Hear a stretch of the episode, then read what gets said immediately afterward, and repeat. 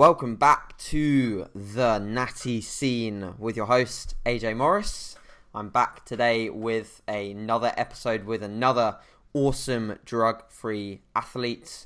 As again, we are giving you an insight into the world of natural bodybuilding, and with plenty of competitions coming up this year, we have got a uh, a nice platform to be speaking to to other natural athletes and and this is really exciting for the world of natural bodybuilding. The first episode got a really nice response, and I think this is something that will hopefully grow in the right direction, and we'll get more UK and US athletes on on board. And this is going to be a big one today because I know that that Steve has got a huge following himself, and we'll be able to reach some awesome, awesome people and reach Steve's followers in today's episode. So, Steve, how are you, and how is prep going so far?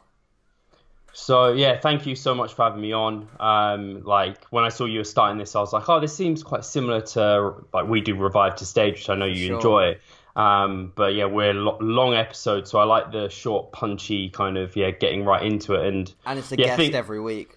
Yeah. So um, for for things with me are they're good. I mean, I it's almost like some of it's too good. Like my diet fatigue's incredibly low. Sure. Um, the physique's looking pretty good. Um, yeah. You're always kind of questioning your progress. Uh, and yeah, I just in a deload, like I said with before we got on air, deload and uh, got a bit of a cold right now, but looking to kind of be, I think I'll be five weeks out the end of this week, sure. so that's pretty exciting for the the NPA. NPA Southeast, is that correct? Yeah. Awesome. And what category do you think you'll end up in on, on the day? if I end up in heavyweights, I will cry with laughter ah. because that would be an absolute joke. I should be on the, the upper end of middleweights. Yes, um, squeeze so into that. Yeah, so I think that's under 78 kilos. Um, do, you, do, you, um, imagine you'll have to do any sort of like on the day manipulations with regards to water or your first meals just to make sure that you suck into that bracket?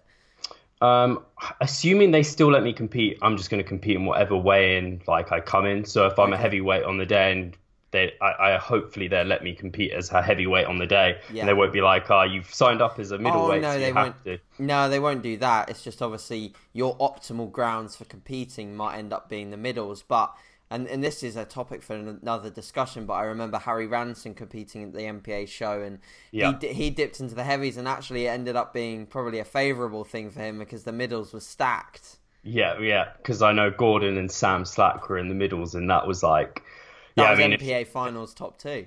Yeah, it was nuts. Like that class would have been awful. I think the middleweight classes often are I don't know. I find because a lot of people land there, so they're normally very competitive just because the number of people that are in them by default. That's um. Yeah. But for me, and I'm sure like it is for any bodybuilders, like I love to win, but as long as I look better than last time, I'll be happy. So if I end up being in the heavyweights, like I end up being in the heavyweights, and I'll do what I can in that in that division or sure, category. Man. Yeah, yeah, yeah. Just look your best on the day. I guess is the yeah. is the goal. So, give us a bit of an insight, Steve. When did you start your competition prep this year? I know that it's been a little bit unorthodox, and probably some people listening to this will be like, "What the hell are you doing? Like, surely that makes no sense." uh, yeah, so, when when did you start your prep, and what does it look like so far?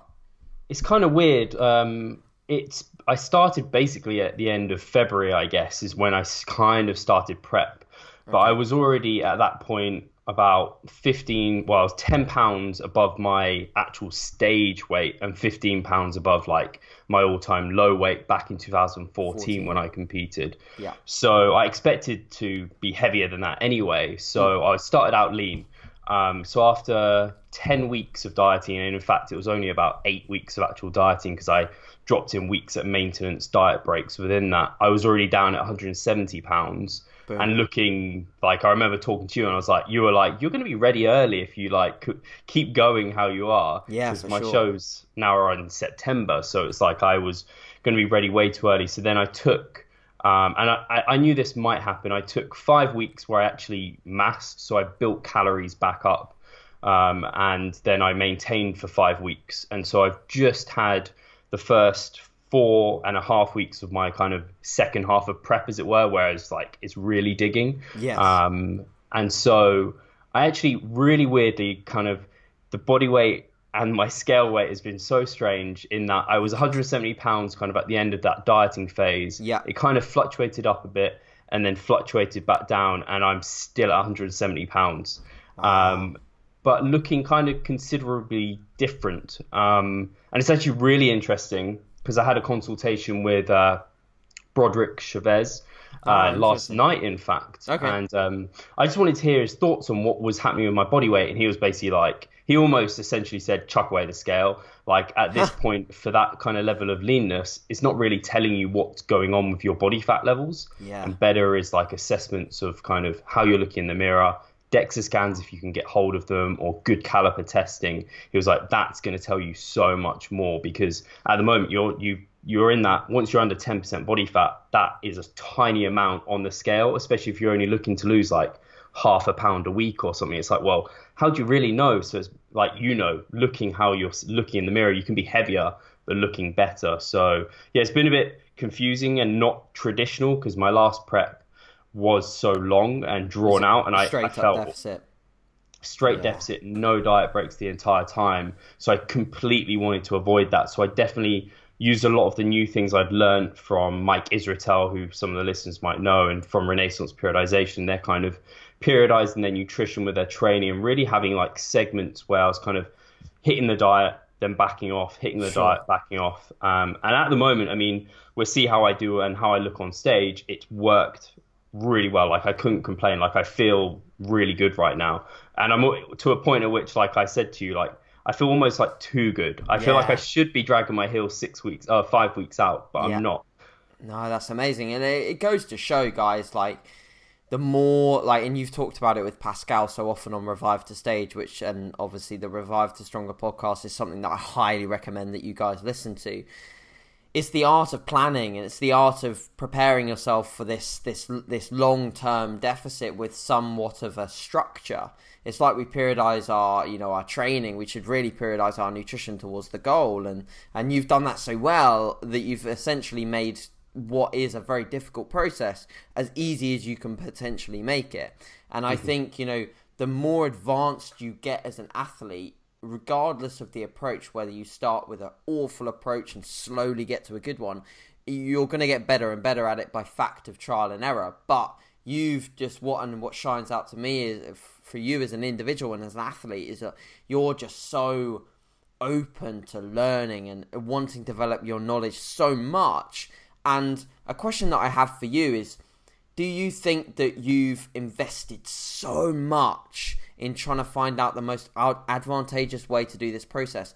Do you think you would have, like, do you think you've done that because you believe that you've got subpar genetic potential? Or do you think even if you did have extremely good genetics, would you still be so invested in the process? That's a really good question because well, it, it really r- reminds me because I, I literally was just looking back at um, Ultimate Diet 2.0 by Lyle McDonald because I was kind of trying to like you're talking about like I invest a lot in like learning and this Yeah. was me going back to try and learn like his he has like a segment in there where he depletes and then he kind of then like repletes with glycogen and I was like looking at that whether that's a good um, peak week protocol potentially. Yeah, so sure. in that in that actual book he said if you're reading this you probably have like subpar genetics or like your genetics are average. You're not like a genetic freak. You haven't got that great ability to build muscle mass. And as i was reading i was just so now you've said it it like ma- makes me think about it. Um, and i know i've actually had discussions with you where i'm like i always talk myself down. I'm like, i've got a big blocky waist. Yeah, um, i don't like at, times i'm like i'm not that happy with my physique but as time's gone on I'm getting more and more happy with it, and I'm thinking, Nice. ah, I actually do have maybe some okay genetics here to play sure. with. Um, so I think there's definitely an element of me feeling like if I don't do everything I can possibly, like I'm going to look silly. Um, and there's also elements of just my character is someone who just works their ass off. So Yeah. for things like I'd never been just innately clever, but I got good grades. that's because I just revised like a nutter.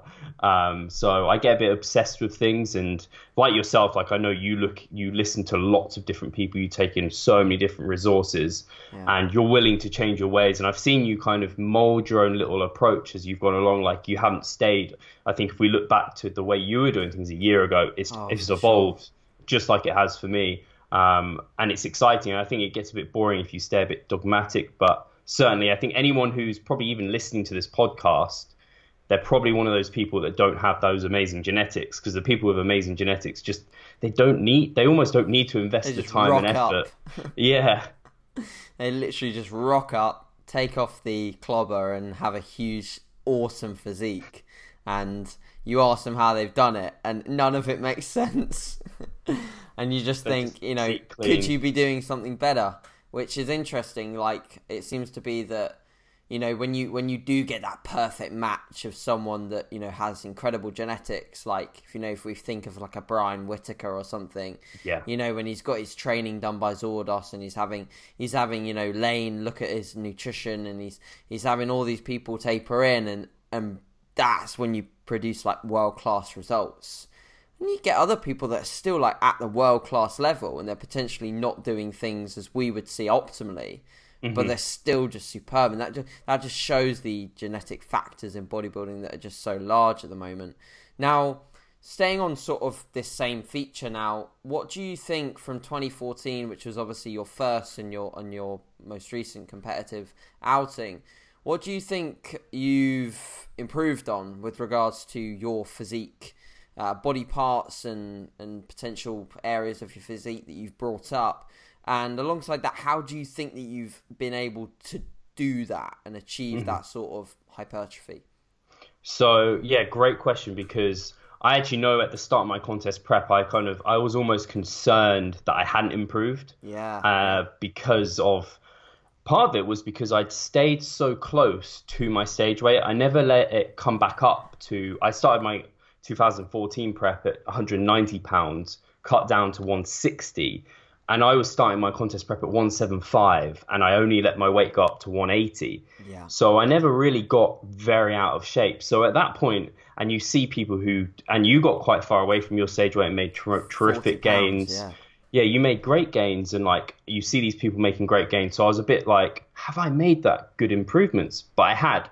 Yeah. So and it was all over. I think for me, like I was, I'd only been training maybe two years seriously when I first did my that show, and I was like, when I started at 190 pounds, like I looked like I lift, but by the end, and I look back at my like some of my physique shots, I'm like, cool, I was like right on the cusp of maybe just too immature to have actually competed. I think I did okay. I think I, I stood my own, but um, yeah, I think overall I just built everything up. I think some of my strong points just became stronger. Some of my weak points now don't look weak; they just look okay. So like my quads, like I actually have, like I didn't think I could get a sweep, whereas now actually just build them bigger, they they kind of sweep. Yeah. Um, I think my posing's improved, which I think you've talked about before as well, which you'd hope that improves, and it does definitely make a difference. But yeah, I think big ones for me that when I look at my physique, I'm like, yeah, overall mass, but quads and then kind of back width and just kind of overall chest and shoulders, that sort of area.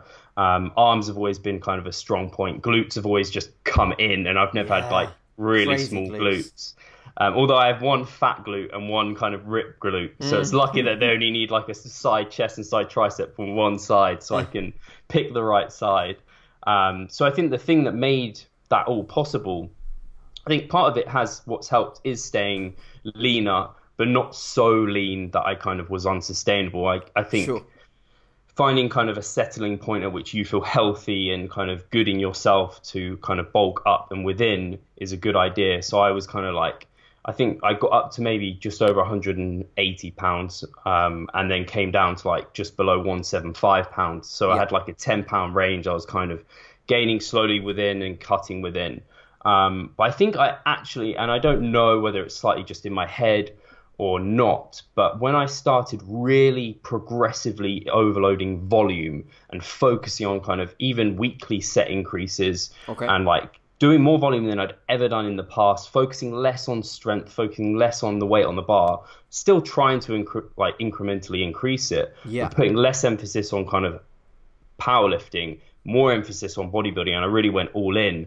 That's when my physique transformed because uh, there was a point at which I was really struggling with both. In Yeah. that I was like, I do my heavy work for my power lifts, and I was shattered for then my volume work for my bodybuilding lifts, and it was kind of like. Well, my bodybuilding lifts then make me tired because of all the volume. So then my strength was hardly going up. And I didn't feel like my volume was really progressing. And I was kind of in that spinning wheels zone. So as soon as I was like, right, I'm going to get more specific as like an intermediate going on, hopefully advanced at some point, lifter, that really helped me out. So yeah, probably an increase in specificity towards bodybuilding.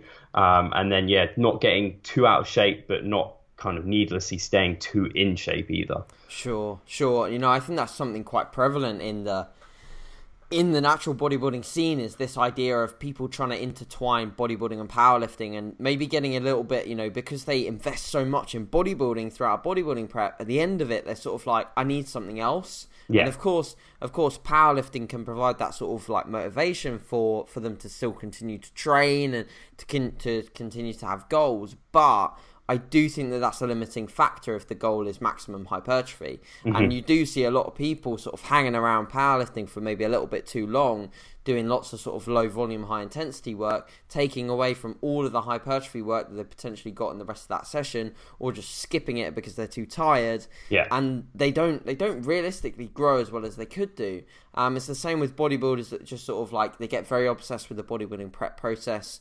Like I said, at the end of it, they need an, and they need something else, and they go and like do I don't know, they do like some sort of martial art, or they go and do CrossFit, and they go and do this, and they go and do Yeah. cycling because they, they they're just so bored of bodybuilding, they're not so passionate about it anymore, and then that's it. You know, they they they have to take a different route, which I personally have never really struggled with too much. I think you know at the end of my last prep, I did do a bit of sort of powerlifting style mm-hmm. training. I did one one meet, which I didn't do like any sort of peaking for or anything like that, but. I, I did feel the need to have a bit of a different goal. Um, so I think you know when when I do reach the end of this one, hopefully I'll still be very passionate about my weight training and I'll want to purely focus on just getting as big as possible because I know the goal next time around will be to jump up to a men's open category, which will require much more muscle mass.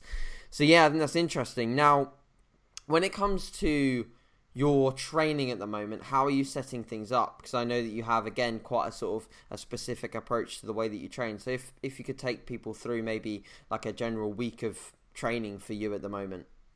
So yeah, my I think this has been a bit of a game changer for my prep as well. The fact that I'm now self-employed allows me great flexibility in terms of nutritional timing uh, Yes. and being able to split up my training how I like. Sure. And so this has really helped me take control of those aspects and made it just much simpler. So I actually train twice a day most days. Yeah. Um, my upper body sessions I split into two, and one of my lower body sessions I split into two. And this is basically following a um, I follow a uh, pull push legs pull push legs split. Okay. Um, and so on my upper body days, I'm just doing my compounds in the morning. Uh, I say in the morning. Normally, it's like after my first meal, which is normally I normally train around 12:30, and then in the PM. So they're both in the PM, but I call it AM and PM.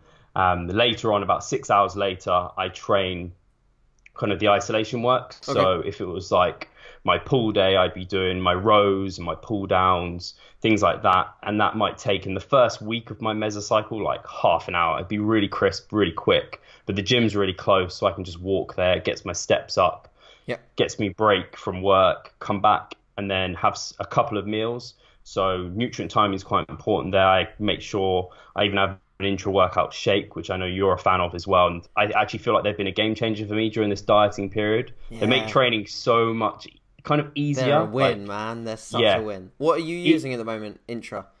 I actually use Gatorade? I use um I go to Lidl and they have their sports they're basically Lucozades, but they're like one pound twenty for four. It's like dirt cheap. They taste really good and I don't get any kind of stomach distress from it. Um, so I have that with which is about thirty grams of carbs, um, with ten grams of whey isolate. Um, just within should the session. Bottle, should bottle that up and call it Revive Intro and sell it on the site. it would do pretty well. You'd make Like, more money. It's so that's it's crazy how cheap they are considering like a Lucozade bottle in itself costs like 150 two pounds. Yeah, it's no, crazy. for sure. But it's just fast acting sugars with a fast acting carbohydrate. Cool. Um, so yeah, that really helps. And then after my workout, again, it's a lean protein source. Try and keep fiber and fat low. Getting a bunch of quick acting carbohydrates. So normally I have like rice cakes and egg whites because they're kind of higher volume foods as well. Yeah. And then getting another meal about two to three hours after that, and then train about an hour after that. Awesome. Um, and then finish my day with a, a massive salad because that's basically where I get most of my f- vegetables in. Yeah. Um, and that's good because it that's when I'm normally most kind of hungry and wanting to eat, so I can just stuff my face. Yes. Um, so that's good. And so yeah, through the week, that's basically how I split training. Legs is a bit different. Hit the compounds, which is like I don't. Then my isolations are only abs and calves. Okay. Um, I don't kind of hit my kind of heavy deadlifts and then do leg curls later because your hamstrings are going to be absolutely like it's just not going to be worth it. They're going to be fried by the evening. Whereas doing kind of like a chest press and then a lateral raise later is a bit different because your your kind of side delts don't get hammered in a in a chest press, whereas your hamstrings get hammered through like any hip hinge. Yeah, sure. Awesome. So yeah, that's a interesting training setup and I'm sure that people can look into that and you've got, you know, plenty of blogs on your site with regards to how to set up twice a day training. So if any of you guys do want to know more about twice a day training, I highly, highly recommend that you go to Steve's site, revivestronger.com and make sure that you check out his recent article on, on twice a day training. Now, one thing that I do want to ask you finally to sort of round things up is with your social media presence at the moment and obviously your your Instagram growing, you just got shouted out on quite a big page I, I think today actually or, or quite recently and Yeah, and cool. you've got some nice growth out of that I can see. So at the moment with with that growing and more posts getting engagement and like your your things getting flooded with questions do you feel more pressure as a physique athlete this time round than you did in 2014? Um, and do you think that it's had any advantage in terms of making sure that you feel accountable to your followers, or or do you feel like sometimes you feel like it's a negative thing? a really interesting question because I know we actually spoke about this before. Um, like we even started our competition seasons because we were like, are we going to vlog it or what are we going to do? And I know you were very much like, no, I'm going to try and keep it to myself. I'm not going to vlog it. And you've kind of even Yeah. gone down the route of vlogging, whereas I I, was, I was like, yeah, I'm the same. Like it's it's more stress than it's worth. Um, and I tried to vlog in 2014. It was just I had no energy for it. Whereas this year I probably have the energy, just no time. Yeah. Um, and I was really concerned about the pressure. Um, and at the start, I was very apprehensive, very worried about it. Um, but as it's gone on, it's actually been quite n- nice in a way. Not that it's kept me on point because I, you're probably very much like me, AJ. Like you, you're never going to go off point. You're always No, going to be right there and then. yes. Um, the I guess the only pressure it's made for me is kind of keeping me opening up about it, talking about it. Um, but no, it's it's just been nice actually. Most people are very supportive, um, and I feel like I'm going to have loads of support on the day. And I already feel like, and I've made posts about this. I already feel like I've kind of beat my last year's physique now. Perfect. So I I'm happy with what's happened, and um, I know I'm going to step on stage and be happy with that. But I can definitely see how it could make it more stressful for people. But I don't have like I'm not a pro. I don't have any kind of.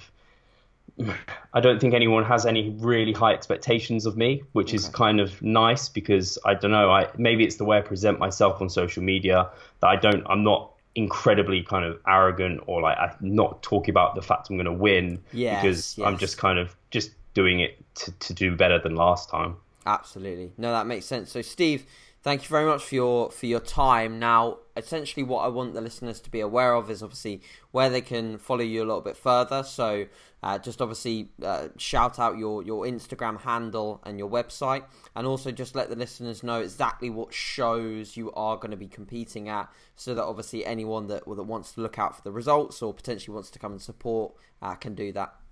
Yeah, that'd be awesome. Yeah, thanks so much. It's been a. I, I mean, I think we could probably talk for far too long. I ramble way too much. Nah, Um, it's been a good chat. Um, so if yeah, Revive Stronger on any of the platforms. If they just search Revive Stronger, Cool. um, I'll pop up. And the shows I'm doing are the NPA on the 2nd of September, Southeast, and then the UK DFBA, which AJ is also doing on mm-hmm. the 30th uh, of September, which is southeast as well, isn't it? So that's in Rugby. Yes. Um, and the one on the second is in Tunbridge. So yeah. um, booked my tans and everything for both of them. So yeah, pretty excited. I, am so pale right now. It's needs to. I, I can't wait to actually get a tan. Nah, yeah, you'll need about 18 coats. yeah. So, guys, thank you very much for listening to to episode two of the Natty Scene. We will be back later in the week for another episode with another awesome athlete. Uh, Steve, thanks again for your time, and thanks again, guys, for for listening. And we'll see you soon. Cheers, Steve. Thanks, guys.